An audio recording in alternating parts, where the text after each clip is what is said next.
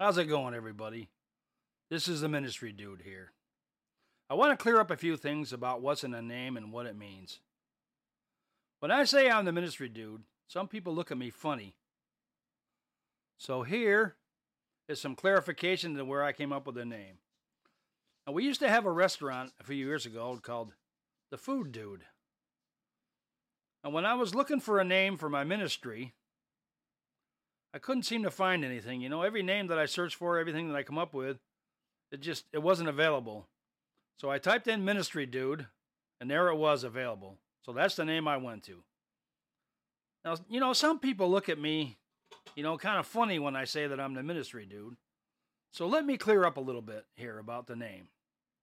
Now, in a religious context, ministry is typically referred to as the work or service of a religious leader or organization. For example, a pastor might have a ministry to his congregation, or a church might have a ministry to the homeless in their community. You know, it's about helping other people. Now, in a political context, a ministry is the department or branch of the government responsible for a particular area of policy or administration. Now, in a general sense, the term ministry can refer to any type of service or work that is done for a particular cause or purpose. Okay, now the term dude, it can have a few different meanings. But actually, it's like a friendly way of addressing someone, often a male. For example, hey dude, what's up? It's also a, a, describes someone who is trendy, fashionable, or sophisticated. For example, here's such a dude with his designer clothes and fancy car. In some parts of the world, particularly in the UK, in Australia, dude can be used as a generic term for any person regardless of gender. For example, hey, what's up, dude? So, overall, dude is a fairly informal term that is most commonly used among friends or persons. So, ministry dude basically means I'm a friend of Jesus. That's where I came up with it. I'm a friend of Jesus. So, you know, being a friend of Jesus, that means I'm a Christian. Now, the name Christian means Christ like. It's a major religion stemming from life and teachings and the death of Jesus of Nazareth, the Christ or the anointed one of God. It was in the first century CE. It's become the largest of all world religions and geography the most widely diffused of all faiths.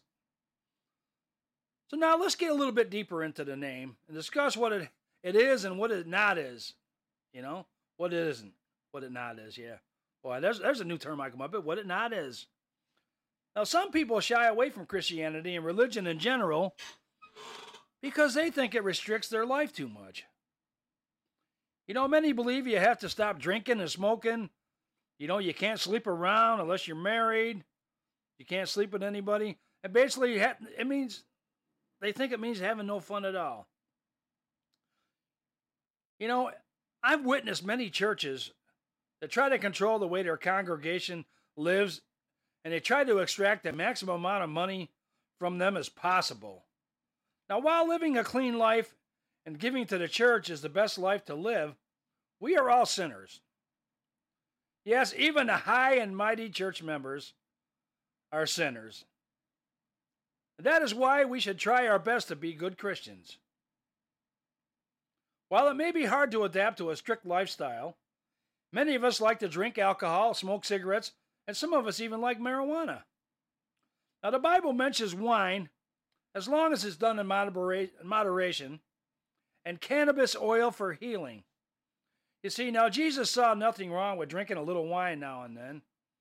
And if he saw nothing wrong with it, it's moderate use, then we should see nothing wrong with it doing, doing it so as well.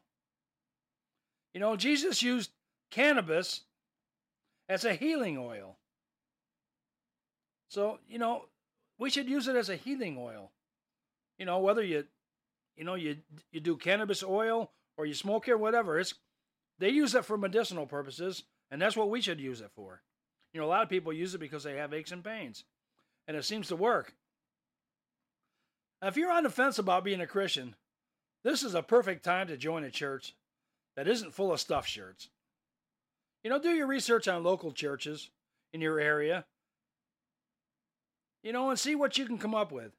You know, if you can't find a church that suits your needs, then listen to our podcast and watch our videos about the Word of God every week. We, we put out a video and a podcast every week.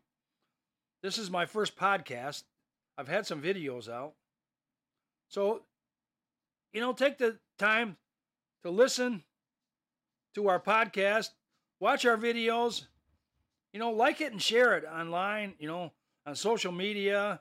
Share it with your friends, you know, because we're not stuff shirt Christians. You know, we believe, you know, in everybody and everything, love one another. You know, some churches, you know, they don't allow certain people like drunks and, you know, people that are gay and, you know, whatever. They just, they just don't allow stuff like that in their church. And those are the people that need our help the most. So whether you know it or not, these people, they really need us.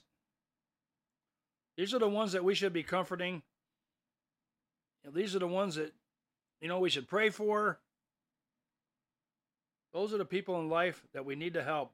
You know, the poor, the sick, the hungry. You know, we're all sinners in one way or another. So this is Mark, the ministry dude. I'm signing off. And I just want to say thank you for listening. And don't forget to like and watch our videos too. Thank you and have a blessed day.